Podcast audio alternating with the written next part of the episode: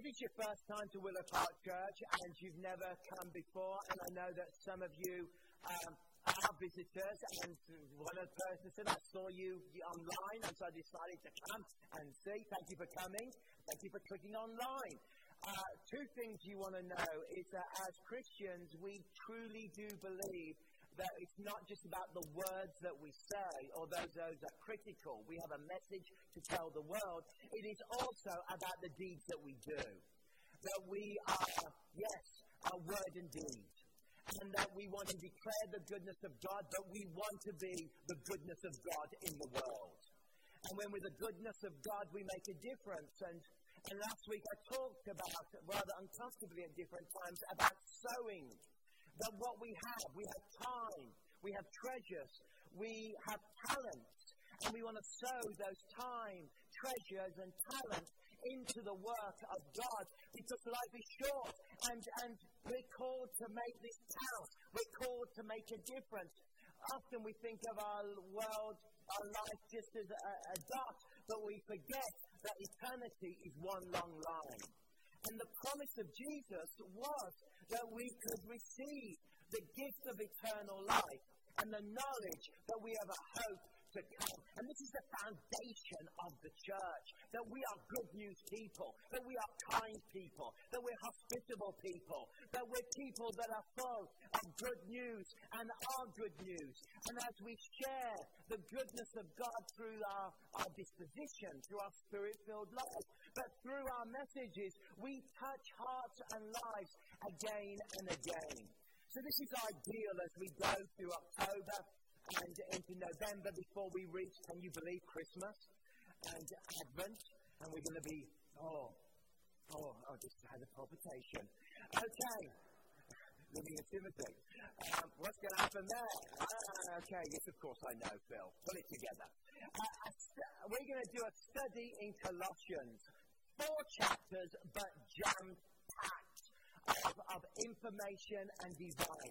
Think of Colossians not so much as a, as a, a kind of unfolding story, but think of it as a beautiful flower. I love flowers. As you will know, I had my first foray into growing uh, perennials this last year from outdated seeds and have enjoyed the flowers blossoming and growing. But when you look at a flower, you see the outer uh, flowers and then the inner ones and the inner ones and the beauty of that kind of fractal edge, if I can apply that, to the flower, and you see its beauty and how it opens at different layers and then presents that fragrance of glory and beauty. Colossians is that kind of book. It basically has a significant glorious message that is like a flower that opens up. And this flower brings a kind of a kind of fragrance. And the fragrance and the message of, of Colossians is in Christ. In Christ. You and I are in Christ. Of course, who is Christ? And how does this work? And how are we in Christ? Well, Paul starts off, and if you've got your Bibles and you're going to join us with this journey, and if you're brand new to Willow Park Church or you're not in a small group, meet me here tomorrow evening at 7 p.m. in the foyer with Pastor Jordan, and we're going to start to work out how we can um, uh, put you into small groups and how you can get discipled. And I'll be teaching deeper principles from Colossians and going farther into it and then coming back on Sunday. If you're new and you need to meet people, that's the place for you to come unless you're a senior, and then the place to come is the hymn sing on Tuesday night, unless you're a young adult. I know we've got students here from the university. Then Tuesday night at 6 o'clock, we're going to feed you, and there'll be a time for college and careers, and you'll be able to connect in, have a, have a lovely meal, and honestly, I'm going. And, and it's going to be wonderful. Uh, loads of places to connect in. But it starts off Paul, an apostle of Christ Jesus, by the will of God, and Timothy, our brother, to God's holy people in Colossae the faithful brothers and sisters in Christ, grace and peace to you from God our Father. What is the message of Colossians? The message of Colossians is this the supremacy of Christ in the world. The supremacy of Christ is that he is the head of all creation, and through what he brought to the world, he has changed the world through the work of the cross, through the work of salvation, through the work of reaching those in the world with the love of God because Christianity has one central message, and that is you can get right with God and you can have a relationship with God in your life. That relationship flows out of who Jesus Christ was. C.S. Lewis said Jesus Christ was either a liar, a lunatic, or Lord. I love Lewis. He always touches it. I mean, he was a professor of English at Oxford University, arguably the greatest university in the world, arguably, but with a great theological department. But he made that statement that he's either a lunatic, and you think about what he said, you think about the way he spoke. He was a liar. In other words, he was the biggest hustler. He's the biggest scam artist.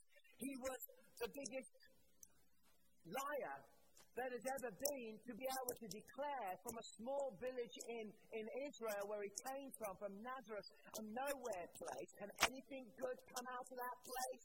He came and walked amongst a humble people, teaching, never really going to the Roman centers, never going to the Roman cities, but only keeping to those simple areas. And through his life and through his death and through his resurrection, Jesus Christ has transformed the world. So do with him what you will, but he's either a liar, a lunatic, or he's the Lord. And the purpose of his mission was very simple. The purpose of his mission was to rescue humanity and bring you and I into a right relationship with God. I mean, surely you've laid awake at night. Surely there are times when you've wondered that there must be more, that life is unfair, that death is unfair, that the way things are ordered doesn't seem quite right. Well, that's because it's not. That's because the very message of Christianity in this unique book of Colossians, only four chapters, but jam-packed of, of the, the fragrance, of the beauty, of the glory of the supremacy of Christ, that I am in Christ. So notice that Paul starts off always with his beautiful greeting grace and peace. Now, let me ask you, he could have started off pretty miserable. Because the church of Colossae, let me explain a little bit about geography here. Colossae is a small town in the middle of a valley surrounded by big, dominant powerful towns. So if you imagine it's in, in Turkey, just at the end of the river, the Lycus, the river that ran through this valley was Ephesus. Ephesus is a major Roman city. It's full of Greco-Roman activity. There are temples, there are slaves.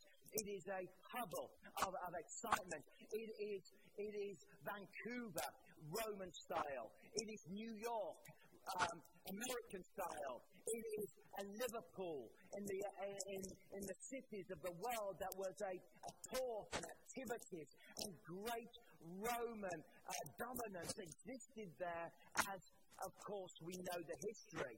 But as you walk, go up that river, there were a number of towns, number of locations. There was, there was larger towns um, that were there, and then in between these towns was this little town called Colossae. Just a lot like Okanagan. Okay? You've got the hustle and bustle and the amazing Kelowna with all of its, its, its chicness and, and wonder. And you've got excitement and, and dynamicness which you live in Kettle. And there you are, and the mission.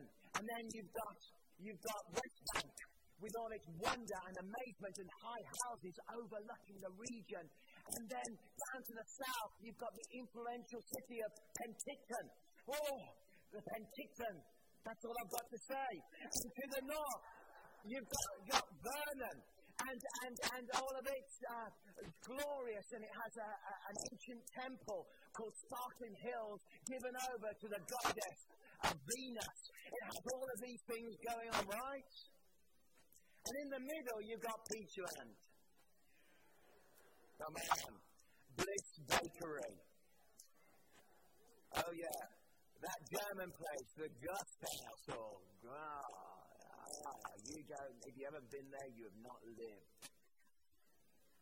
And Colossae is Peachland. It's a little church. It wasn't even planted by Paul. It's a little church. It's a small community. It's a small community, and in this valley, there was something like 11,000 Jewish uh, people that lived and worked in the synagogues. And, and, and this area was, was unique. It was where Paul uh, started his missionary work in Turkey, and he founded, he worked for two years in Ephesus, preaching and preaching day and night, day and night, three times the Sunday, spoke something like several thousand times in that city. And he was thrown out of the synagogue, as you know. And um, Epaphras, a young man who became a Christian, went to Colossae, and there, as an evangelist, he established that small church and developed it. And so this letter is written to that valley, but it's also written to that little church. Because there's a problem. And they had to work out their theology. Their theology was is Jesus really the one? Is Jesus really the supreme? Is he the head of all creation? Is he the one? Because within that synchristic society and within Roman world, there was a lot of philosophies floating around affecting the church, taking away, particularly a group called the Gnostics. The Gnostics were a group, uh, early beginning of the Gnostics, that kind of mixed a kind of mysterious belief about the world, and they taught, and quite things that seem a bit freaky today. They taught that all matter was evil, therefore, if there's a God, that God could not have created matter because that God is perfect, and therefore, therefore, God did not create the world, but God then created lots of little gods. And lots of little gods, and then the most littlest God was the God that created the world because he was the one that was not so perfect. He was a little God, and there was a perfect God. And therefore, they believed that you needed to access God through the many layers of secret, mysterious layers of spiritual mystery and truth. I call it Scooby Scooby Doo theology. It's like this is like crazy. And then you then you get secret passwords. And when you get your secret password, you can get in. You know, you know, passwords. Oh, I forget them all the time. Uh, but you get your secret password, and suddenly it becomes Da Vinci Code meets the Jewish legalism meets Roman and Greco philosophy meets this kind of Gnosticism that says everything is sort of, you've got to like, the flesh is evil, you've got to become spiritual, and Jesus did not arrive in the flesh, but he came as a phantom and a ghost, and he walked amongst men, because if he truly came from God, he could never have come in the flesh. Paul's got a problem. It's the theology of the incarnation. For those who don't know what that means, it means the theology that Christ was born of a Virgin Mary and came and came into the world with a rescue plan. So Paul writes Colossians to deal with the question because these people are looking for spirituality, and we do that, don't we? We look for spiritual things in weird places. We look for spiritual moments through rocks that we wear. We attach superstition to things. We attach certain practices that have no real credence, but we start to believe in these things because they give us a kind of solace. And, and what Paul is trying to say is you don't have to bog yourself down and hold yourself down with passwords, with mysteries, with levels, with a kind of multi level sales platform of spiritual things. I want to tell you that when you are in Christ, you can know God's love, you can know God's relationship. It is quite simple. Christ came to show us the way to God, and you and I can know God. So Paul's got a theological crisis that will dog the church for 300 years, by the way.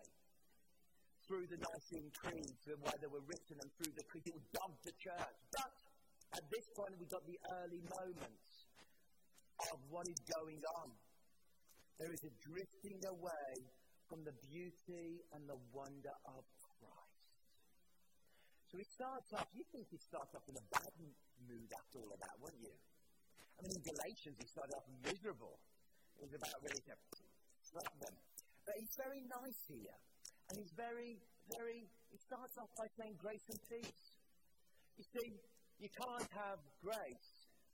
Grace is that lovely Christian word that says you don't deserve God's love, but despite that, God gives us love. We don't deserve salvation and we can't earn it. It is a gift of God. We can't be good enough to get to God, and we can't work our way. Therefore, God gets to us and came into the world to show us the way to God. It's grace. And when you have grace, you have peace. And when you have peace, that's how. And so many people in our society are looking for peace. They're looking for that peace that is present. But you won't get peace through any other true means except through the grace and the love of God, through the cross. And when you encounter the cross of Jesus, boy, does that bring peace.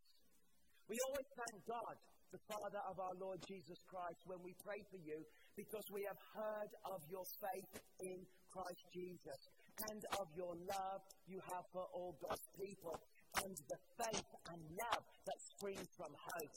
Three words faith, love, hope. Notice those words? Starts off, I give thanks because of your strong faith. I too can connect with that for so many of you. I give thanks because you are strong in your faith, even despite this pandemic. I give thanks that you're strong because you're here worshiping today. But the word faith is to believe. And this is a time when Paul says you've got all these Gnostic theologies, you've got all of these opinions floating around, but this is the time to hold on and to have faith. And I would say today it's a time not to fear, not to give in, but to have faith in God. The word faith is connected to the word believe. The word believe means to put your full weight on to that thing. To put your whole weight onto that because you believe in it. So when I was young and adventurous, I used to go abseiling and uh, or you in North America call it rappelling. So you put your rope on, you put your figure of eight on, you put it all on, and then you go off the side of a cliff, excuse me, and and you jump off. Have you ever seen that? That's rappelling. And at that moment, I jumped off. I loved rappelling. We were on an adventure trip and camping in the wilds of Scotland near Mull of Kintyre. You know the song? and, and jumped, we would be rappelling off cliffs into the sea, and then swimming from the sea onto the beach, then finding a cave, and we had to live there for two or three days, eating seagulls and seagulls' eggs. It was disgusting. Um, but I loved it. You know, when you put a figure of eight around that rappel, you're saying, I wholly trust in this. Off I go. I wholly trust. That's faith. He said, Will you wholly trust your weight and everything in God that God will get you through? Because so many people lean on other things rather than leaning on God. So many of us lean on our possessions, on our position, on our power, on our privilege. And yet we forget that what we need to on, lean on is the person of the Lord Jesus Christ. And so he reminds them in the word faith, love you have for all God's people. This was the incredible thing about the Christian faith in the context of the Roman Empire. Romans loved to divide everybody. They were hierarchical. Romans. They were the Roman citizens. And then there were the slaves. They were the different peoples who they acknowledged, like the Greeks, who were kind of, you know, they're fine. The Greeks are good. And then they were like the Italians, and then there's the Spanish. And they're okay. And the Gauls, they're, uh, you know, we can work with them. And they had layers, but then there were like slaves and layers and different groups. And then there were the Britons they're ridiculous, can't work with them. And uh, then the Scots, they never managed to conquer Scotland. But they, they layered this, and when they, what so infuriated the Caesars of Rome was that these Christian communities gathered Jews and Gentiles, Syrians and Israelis, Egyptians and the Lebanese, would gather those from Lebanon and from Italy, free and slaves, men and women, people of status and power, people of no power and no status, people from the north, people from the south, and they would gather in rooms and they would worship God and they would honor God. The Romans hated this because they showed love to all humanity faith, love that springs from hope stored up for you in heaven. See how they connect together. You believe in God and you lean wholly on Him in faith.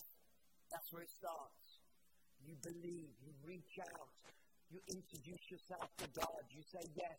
You move from faith to love. Because when you become a Christian, we are transformed by the love and the grace of God, and we have love for one another. And I say that again we have love for one another. The church should never be divided, the church should never be schisms, the church should never, we're not going to be uh, uniformed, but we are united in the mission of Christ, the church global, and we love we love one another and we love the world.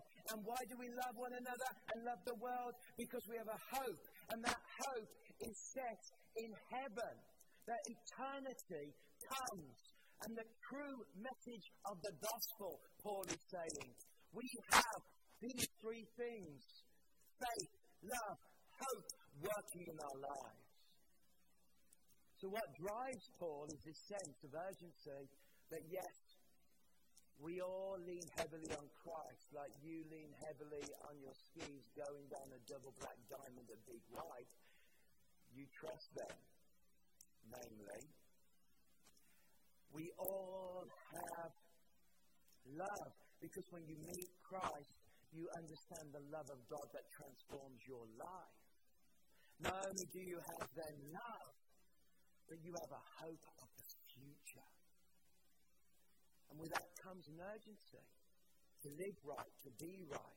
Already heard the true message of the gospel, the true message of the gospel that transforms our lives. That has come to you in the same way the gospel is bearing fruit and growing throughout the whole world. Paul's a little using a bit of hyperbole here. It hasn't actually reached the whole world. Okay? We sort of get in, but I love that he says it. He just knows what's going to happen. Like um, like letter said about uh, St. Thomas, one of the 12 apostles, he went to India and preached in South India, and there at the synagogue, down in the southern area where there is a synagogue where St. Thomas arrived. It went to the whole world. There was no doubt in Paul's mind, no doubt at all, that actually there's this little church in Peachland that is, that is having a problem theologically, but this gospel is unstoppable and it will change the world and it's just going to keep going. And it goes to Europe, it goes around the world, and, and today we can see the billions of people that put their faith in Jesus. And he's talking about the whole world just, and that's our mission, the whole world. And after the service, at the end, um, the guns are going to stay here, and if you've got questions for them and connect with them and talk to them, that's so important. to hear, truly understand God's grace. You learned it from Epaphras, our dear fellow servant, who is faithful minister of Christ on behalf, and who also told us of your love in the Spirit. Epaphras. He was second generation minister. He was dynamic. He was an evangelist. He planted churches up the valley of Lycus. He worked hard. Paul never went to Colossia, but he, he reproduced himself. He trained people. He went for it. And I think the opening verses remind us, and who also told us of your love in the Spirit. We can only have faith when we invite Jesus into our life and he puts a deposit of the Spirit within us. And then that deposit of God's Spirit that dwells within every believer, which is your treasure, that becomes the engine room of your love. That you choose to connect with it. You choose to develop and foster that beautiful relationship with God that makes a difference. And be clear it's not about religion. It's not about organizations. It's not about structures because they can all be polluted. It is about you and I, our relationship with God through God's Spirit that comes to us. And with that Spirit is the deposit of love that transforms our lives. And with that love comes a deep hope. A deep hope nothing can shake us. Nothing in this world can shake us. And I am disappointed at times with Christians on social media where it feels like the spirit of the age is ruling their lives rather than the spirit of God's love is ruling their lives. I'm disappointed because I'm not hearing faith, I'm hearing fear. I'm disappointed because everybody's talking about conspiracy and this and that and the other. Well, wake up to the fact we've had 2,000 years of world empires. We've had 2,000 years of difficulty. Where the churches have 2,000 years of marginalization and pain and problem. This church has to deal with the Roman Empire. And let me tell you, you and I, we know where our hope is. And our hope is in Christ Jesus. Amen? That's where it is. And that's what Paul wants to communicate to Colossae. He wants to say, come on. Gnosticism, get sorted. Supremacy of Christ. Don't lose the beauty of what you've got. The beauty of what you heard through Now Canada. The beauty of what you heard through the Duns. The beauty of the worship that we had, that had this morning. The beauty of God Christ is our cornerstone. Let's stand together.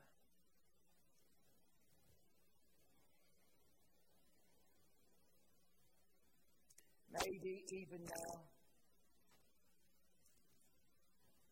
you need to reintroduce yourself to the Lord. Ask Him to say, I want to get to know you. Maybe you're brand new to church and you've got, whoa, this is like, I want to talk to somebody. We're available. We'd love you to, um, as Jordan explained, go and, and log on and, and connect with us.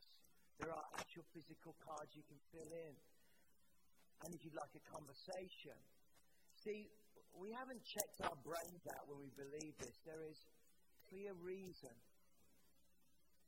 but what we do know is that Christianity is a religion of revelation. In other words, there comes a moment when you see it. You go, yes. And you're born from above.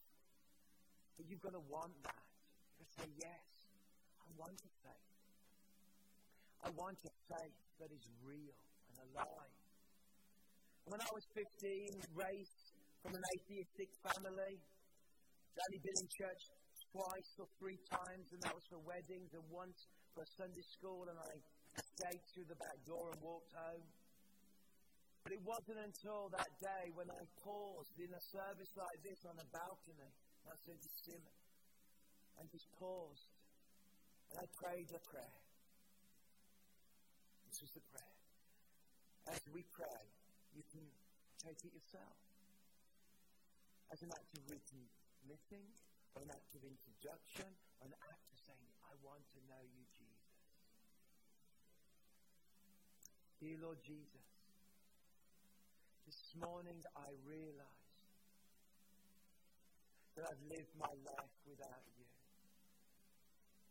And as you gave yourself for me upon the cross, I give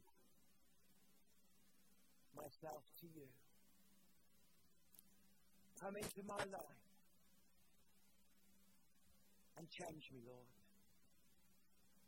I am sorry for the sins I've committed. I'm sorry for living without you. But I ask, Lord,